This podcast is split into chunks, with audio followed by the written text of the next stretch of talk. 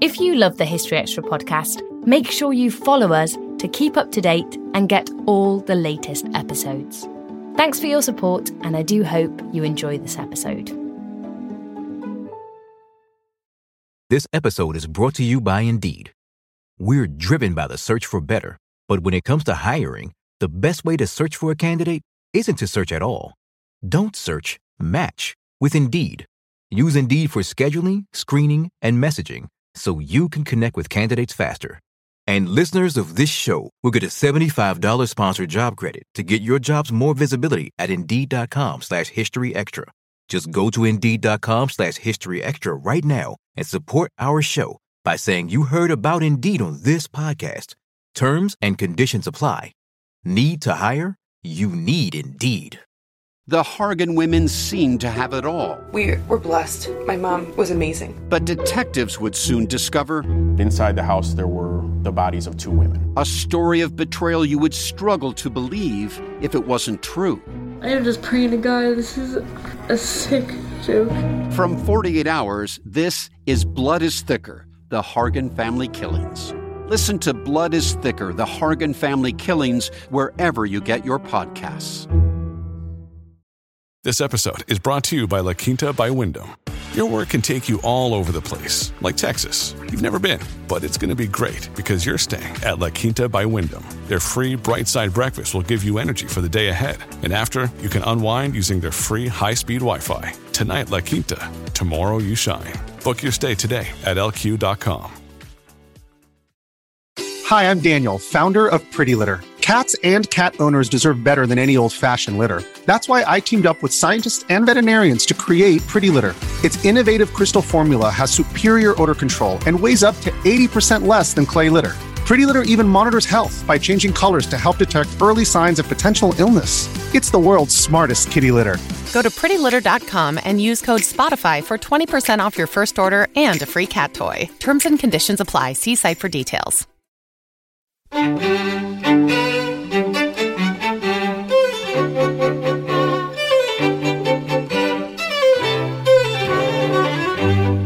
and welcome to the History Extra podcast from BBC History Magazine, Britain's best selling history magazine.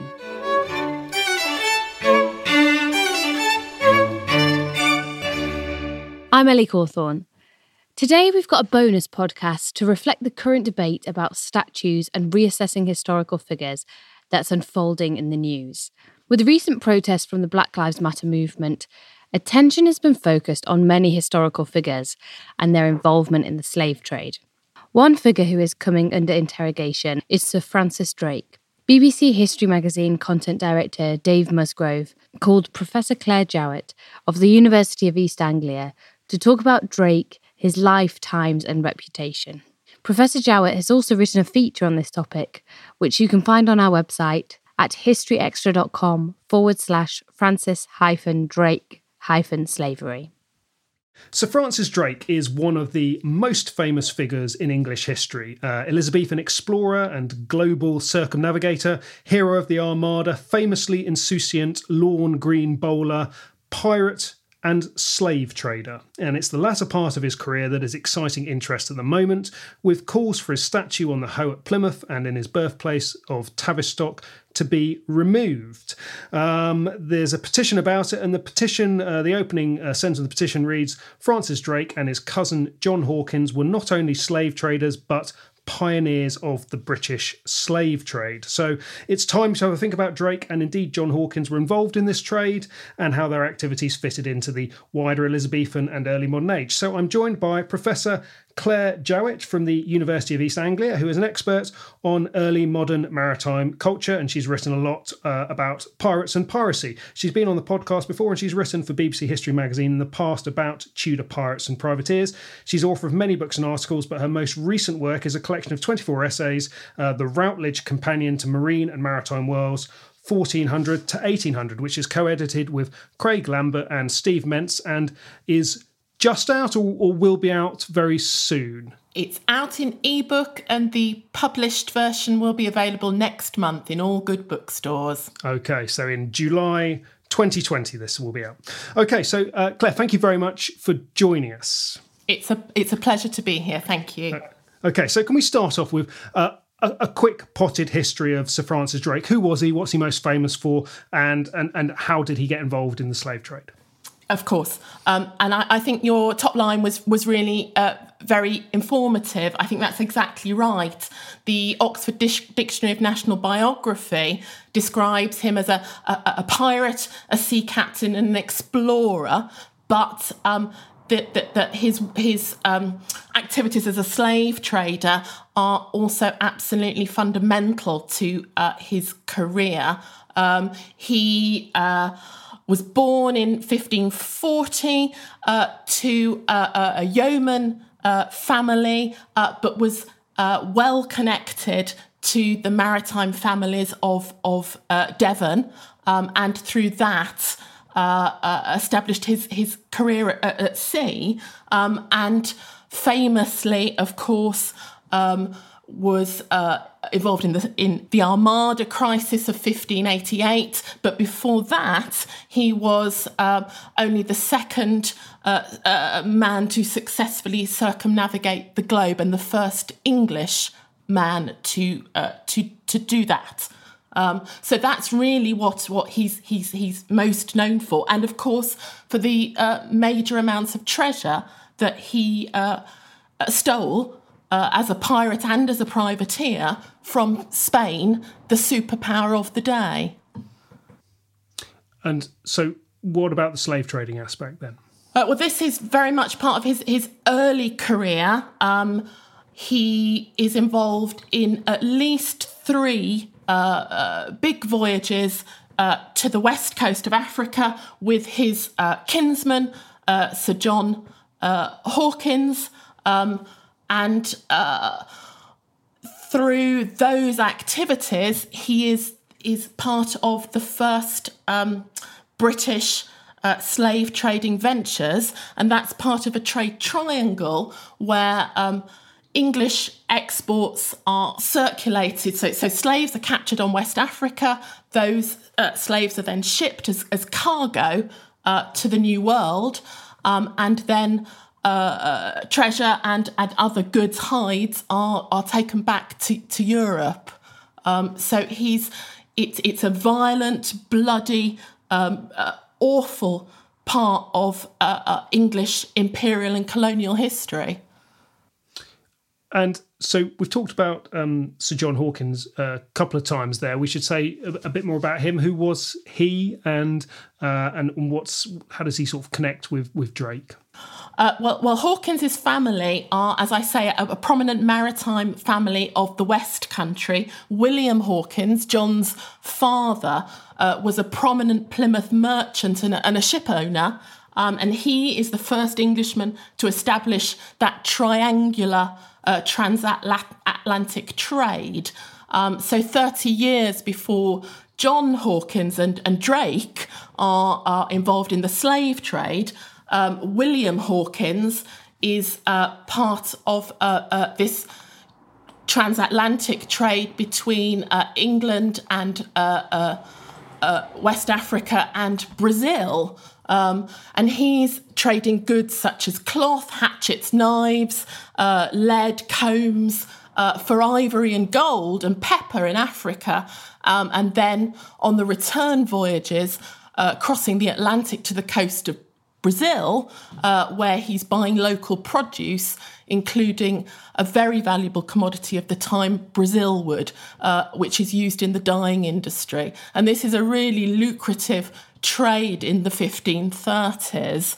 Um, but Brazil is owned by Portugal in this period of history. So it is an illegal, piratical trade that William Hawkins, John's father, is involved in.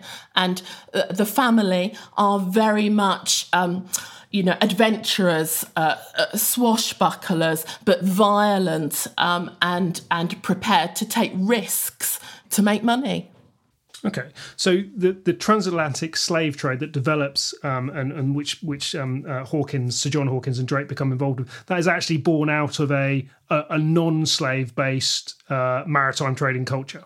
In England, it is, but um, other European nation states, uh, in particular the Portuguese, have by the point in history that uh, William Hawkins is undertaking a transatlantic uh, uh, trade, have a very well established slaving uh, trade. Um, where after Henry the Navigator of Portugal sails down the coast of Africa in the 15th century, um, the Pope, it's Pope Nicholas V, gives Portugal the rights to trade for slaves in West Africa as long as all those slaves are converted to Catholicism. Um, so that trade is is fully up and running from the uh, the mid 15th century onwards, and very lucrative for Portugal. Um, so that's how uh, labour is supplied to to Brazil for the Portuguese, but also slave markets of Lisbon become the point where other European uh, colonial nations, pr- primarily the Spanish, uh, uh, start to uh, buy the slaves that they need for their colonial activities in other parts of um, the Spanish Main and the West Indies. Okay, so the trade is established.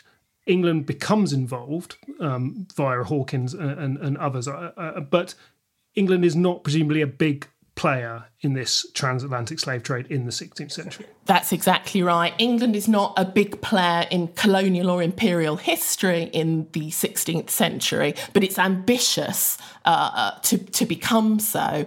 After um, the Pope uh, donated through the Treaty of Tordesillas in the late 15th century, both the supposedly newly discovered uh, New World of, of America uh, and other yet to be discovered uh, regions to the Iberian nations. They were split between Spain and Portugal, the northern European nations who were excluded from that donation were competitively determined through actions like piracy to get their sort of stake within the colonial and imperial uh, uh, wealth that was coming from that new world and other distant regions. And of course, the bullion in particular that was coming from South America was crucial uh, to activities across Europe because it made the countries that got that bullion immensely powerful. They could fight war at home uh, on a different scale from countries that didn't benefit from those that, that those levels of resourcing. Okay. Um, so so so John Hawkins and Drake sort of hook into this this uh, existing network. Um, uh, and I, I, suppose obviously the, the, transatlantic slave trade and the people involved in that that's uh, abhorrent to us today. It's it's a nefarious practice, but clearly there are people at either end of that uh, trade as well, um, supplying the slaves and buying the slaves.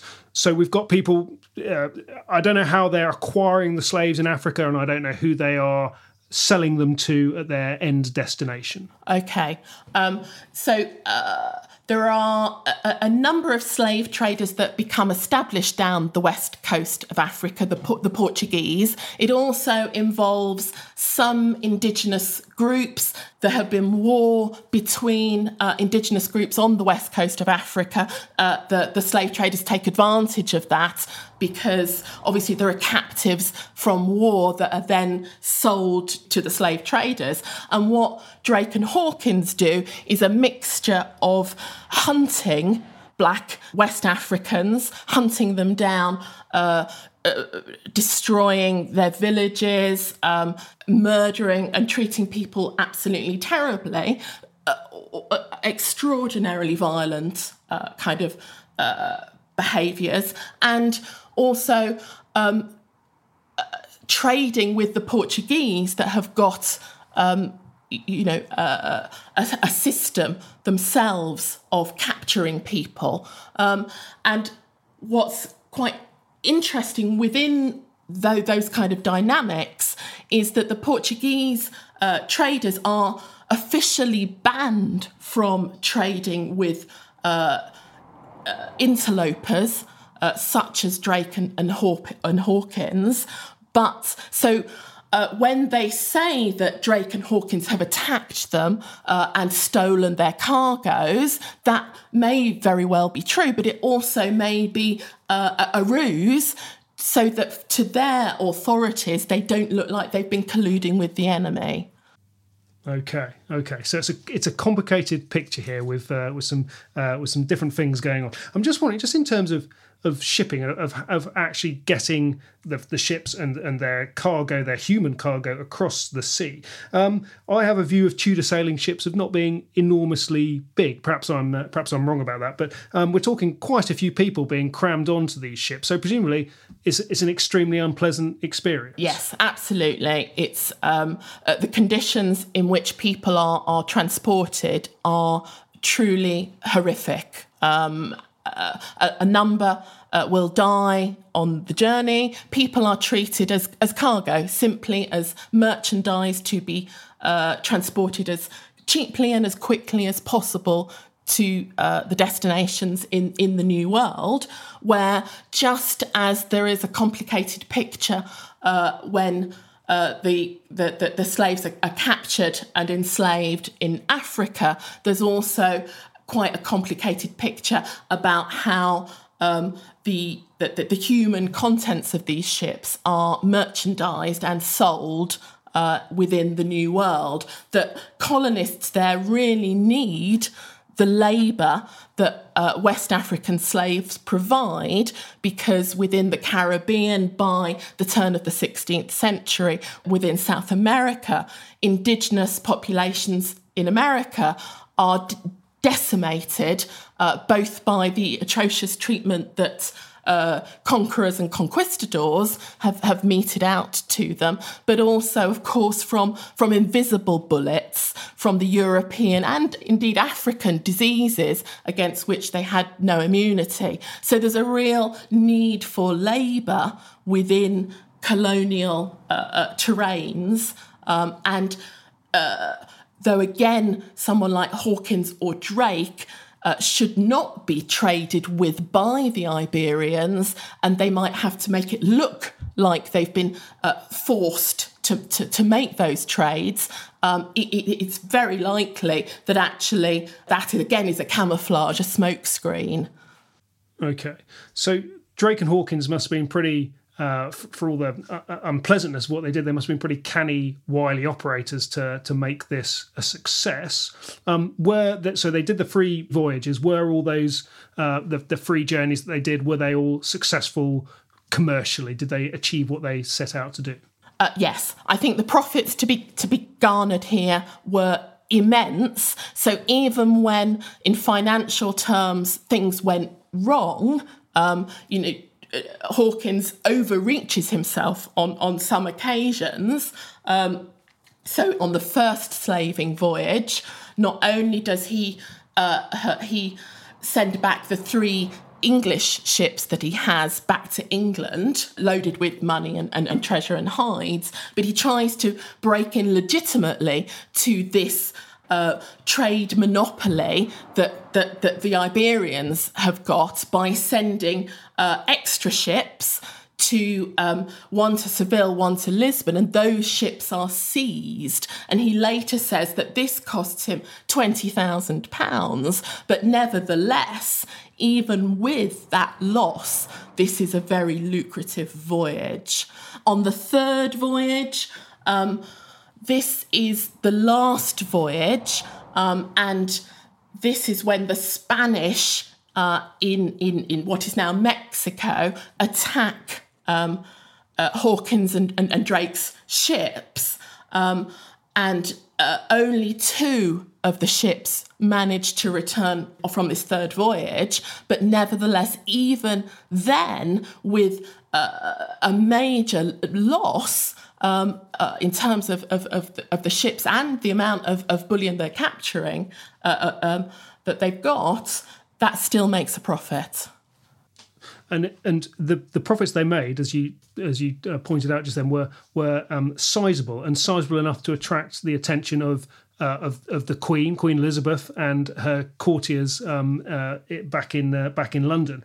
Um, so, what what what do we know of what the Elizabethan state thought about this activity? And I think it's quite interesting that you, um, you've written a, a, piece for for the for the website about this, and you talk about the fact that uh, Queen Elizabeth and Dudley, Robert Dudley, her uh, her, her favourite for much of her reign, the Earl of Leicester, were active backers, shareholders even in this enterprise. That's right. That's right. Um, because the profits from the first voyage were so spectacular, um, you're quite right. This is what attracts the attention of the most prominent uh, uh, men and women in England at the time. And the Queen uh, uh, uh gives uh, or allows Hawkins to lease a ship, the Jesus of Lubeck, from her. Um, and also, um, he is allowed to uh, fly the royal standard on on the voyage. So it's a real mark that the that that this voyage is uh, absolutely central to the foreign policy of Elizabethan England. Not only were the most prominent courtiers involved with it, but um, William Cecil, Secretary of State, is clearly involved uh, in overseeing uh, the kind of uh, activities uh, and and organisation behind the scenes of of this, the second and indeed the third voyage and sorry, this question just occurs to me. Does that mean that Queen Elizabeth I and her uh, her court should be tarred with the same brush as Drake in terms of, of being slave traders, or is that going too far? No, I think that's absolutely right. Um, uh, early modern Elizabethan men and women uh, were not offended by the idea of uh, the slave trade. They believed by and large, um, that enslaving with this uh, idea of conversion was uh, in, imbuing the uh, enslaved people with everlasting life, uh, access to the kingdom of heaven, and therefore that justified. Um, the loss of their land, their freedom, um, uh, uh, their livelihoods, because that exchange um, was giving them something that would last for eternity, uh, whereas it was just a temporal um, uh, exchange that the enslaved people were, were, were giving. I mean, that's a, that's a very interesting um, point of view, isn't it? Uh, uh, a very interesting observation you make there um, that, that they were basically justifying uh, this through means of, of, Christianity. Do you think uh, it's probably very hard to tell this from the documents? Do you, do you think they they believed that, or was that a justification for something that they believed to be morally uh, uh, in, incorrect. I again, I think you're right. It's very difficult to to, to say on a case by case basis. Certainly, as part of Drake's mythography, his uh, Protestantism um, uh, was something that he actively wanted to be uh, worked into into that view of himself. Um, but there is no particular evidence that he was um, a highly, you know, religious man. Um, it, it, it, appears, for the most part, uh, that religion is being is being used for business effectively um, within both Drake and Hawkins. They have a, a flexible attitude to religion. Hawkins, for instance, when he's trading in the in the 1550s in the Canary Islands, which are controlled by Spain. That's in the Malmsey. The sweet wine trade is reported to be very comfortable attending mass because that oils the wheels of commerce. And yet he is a Protestant. Still to come on the History Extra podcast. The, the, the sick, they're products of the bloody uh, and and violent 16th century, and they are also creators of a bloody and violent 17th century and 18th century.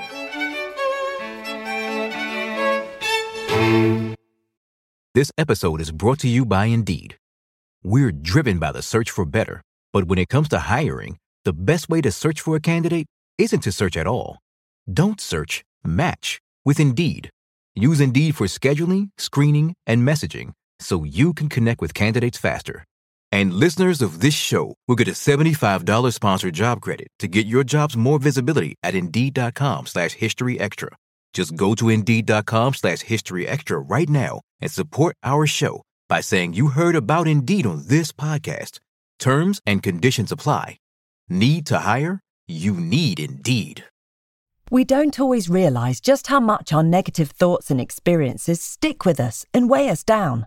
You may find your brain constantly running through a highlight reel of bad moments. That comment your friend made last week that hurt your feelings, that frustrating thing your mum does, or that silly thing you said in a meeting.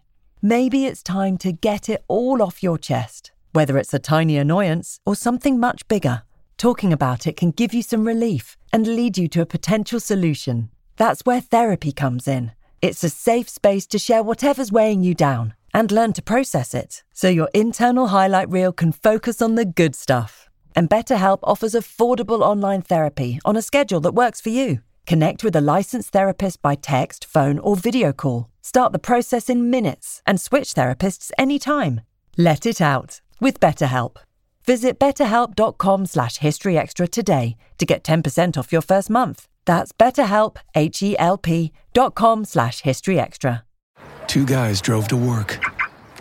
Neither guy wore a seatbelt. One guy got a ticket. One guy didn't. The same two guys drove home. One guy wore a seatbelt. One guy didn't. One guy made it home. The guy not wearing his seatbelt didn't. Don't risk it. Click it or ticket. Paid for by NHTSA. Um, so uh, we talked about the journeys, uh, the the the, um, the, the journeys they did, the free journeys, and the last one um, having having the problems at the end, um, and then the the slaving slave trading activities basically paused after that. That, that was the last Tudor um, adventures into this area. Is that right? Uh, and how long? How, why did why did why did people not carry on doing it after that?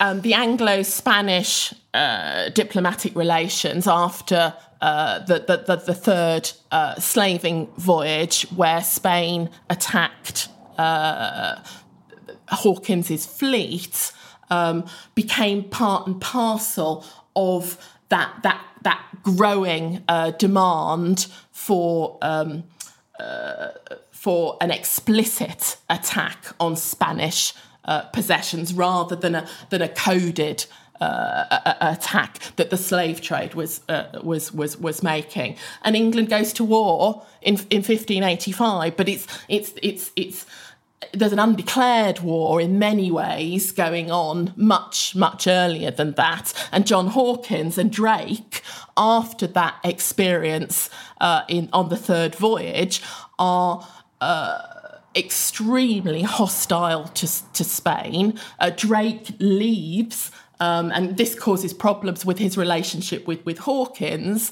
Uh, he, he, he gets back separately to England from the, the attack uh, uh, in, in um, San Juan de Ulúa. Um, and uh, both of them are furious um, about the, the losses that they have sustained, notwithstanding that overall the voyage makes a profit, they see all that they've lost um, and they effectively declare war on Spain, you know, years before uh, England formally goes to war. So attention really uh, uh, turns and then there's the, there's the circumnavigation of 1577 to 1580 that, that, that Drake leads. Uh, and again, that is uh, about attacking the, the, the, the Spanish uh, in the New World in in a way that they were not expecting because by being able to go through the Magellan Straits, Drake is uh, uh going from the Atlantic into the Pacific, and by being on the Pacific seaboard, on these undefended parts of the Spanish Empire, he's able to run amok. And that's how he manages to get so much bullion from that circumnavigation because it's just not expected. So uh, the focus is on direct attack against Spain rather than the, the, the, slave trade, which is an attack on Spain, but not in quite such a, a, a, a an open way. Okay, so we've got these free slaving voyages in the 1560s, and then English um, uh, activity in, in slave trading doesn't happen again until we get into the into the 17th century. Is there um, you, are an expert in, in in in the whole field of, of maritime history. Do you see any particular differences between these early examples of slave trading and and the and the more famous uh, later transatlantic slave trade that through which so many lives were horribly um, uh, altered um, through through the shipping of, of people from uh, Africa to America? Uh, in scale, yes, but but but not in terms of the um, worldview that allows enslavement of of of others um, for uh, colonial mercantile uh, advantage.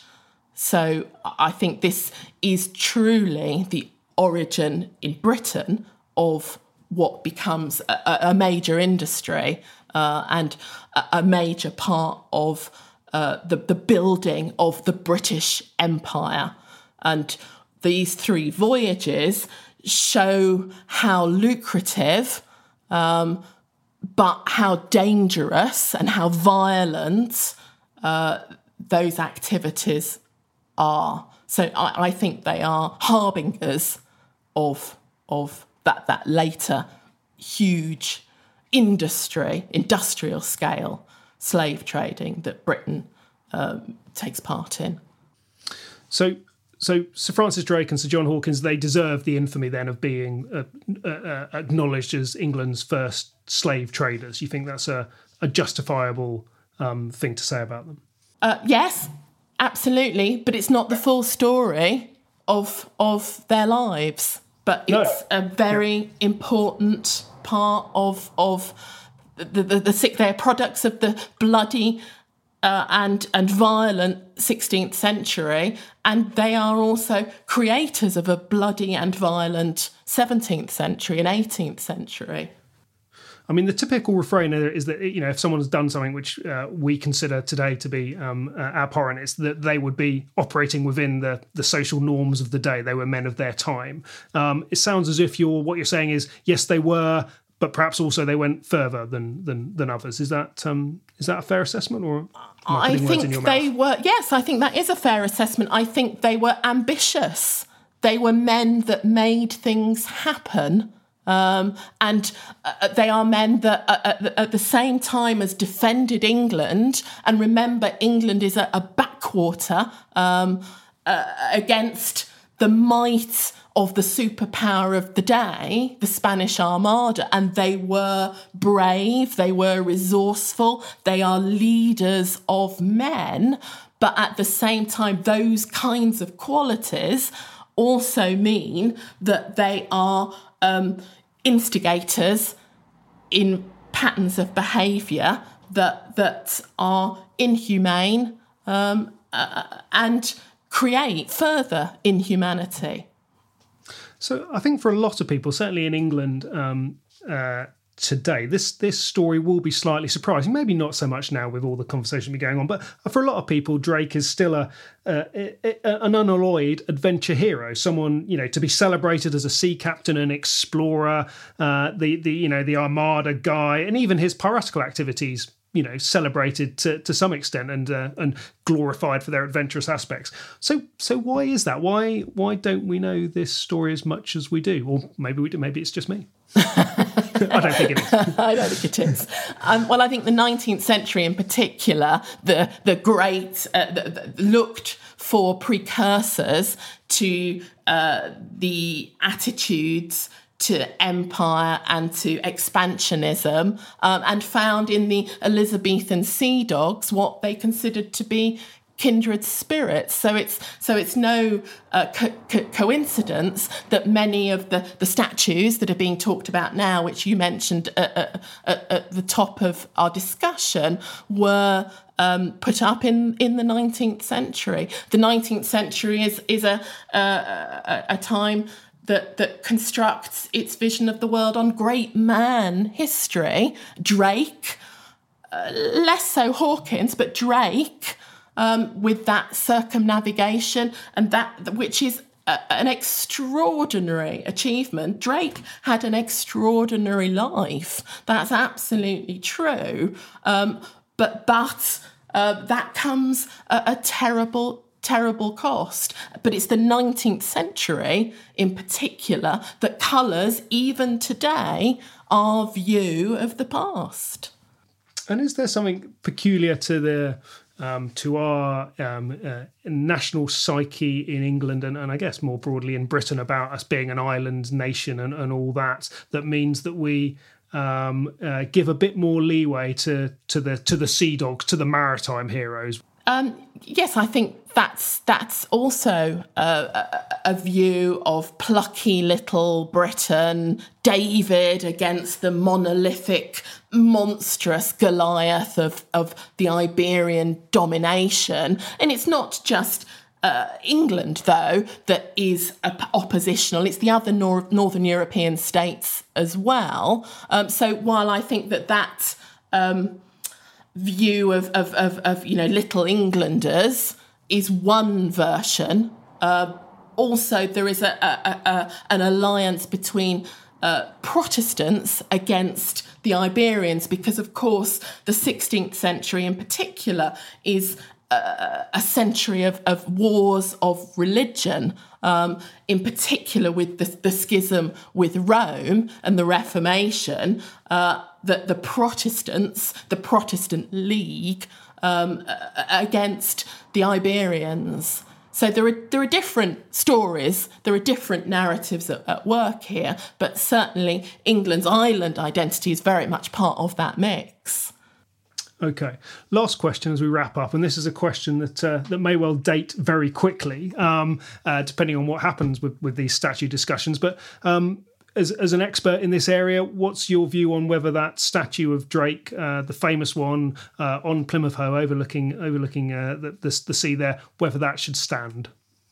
Thank you for asking me that. I, I suspect you're right that, that that that this will date quickly, but um, I think it should stay.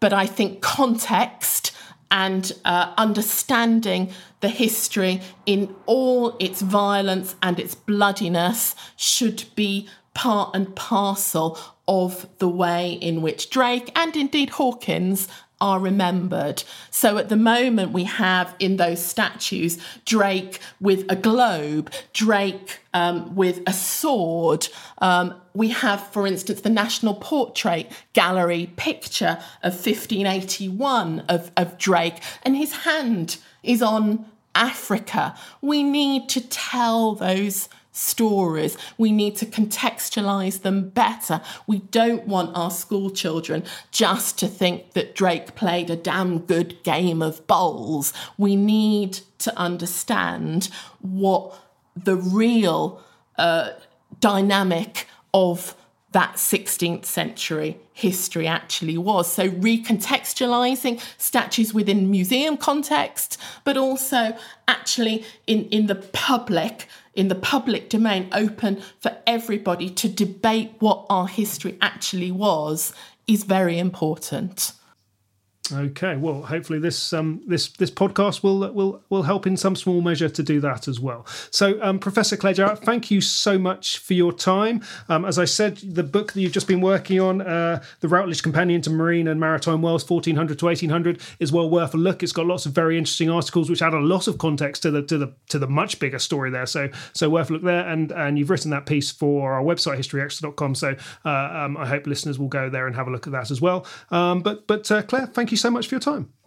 It's a pleasure. That was Professor Claire Jowitt. the Routledge Companion to Marine and Maritime Worlds 1400 to 1800, which Claire has co edited with Craig Lambert and Steve Mentz, will be published soon. You can also read Professor Jowitt's feature on Drake and Tudor slavery on our website.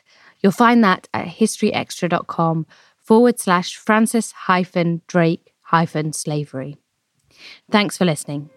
This podcast was produced by Ben Hewitt and Jack Bateman. Join us next tomorrow when I'll be speaking to David Carpenter about the medieval king Henry III.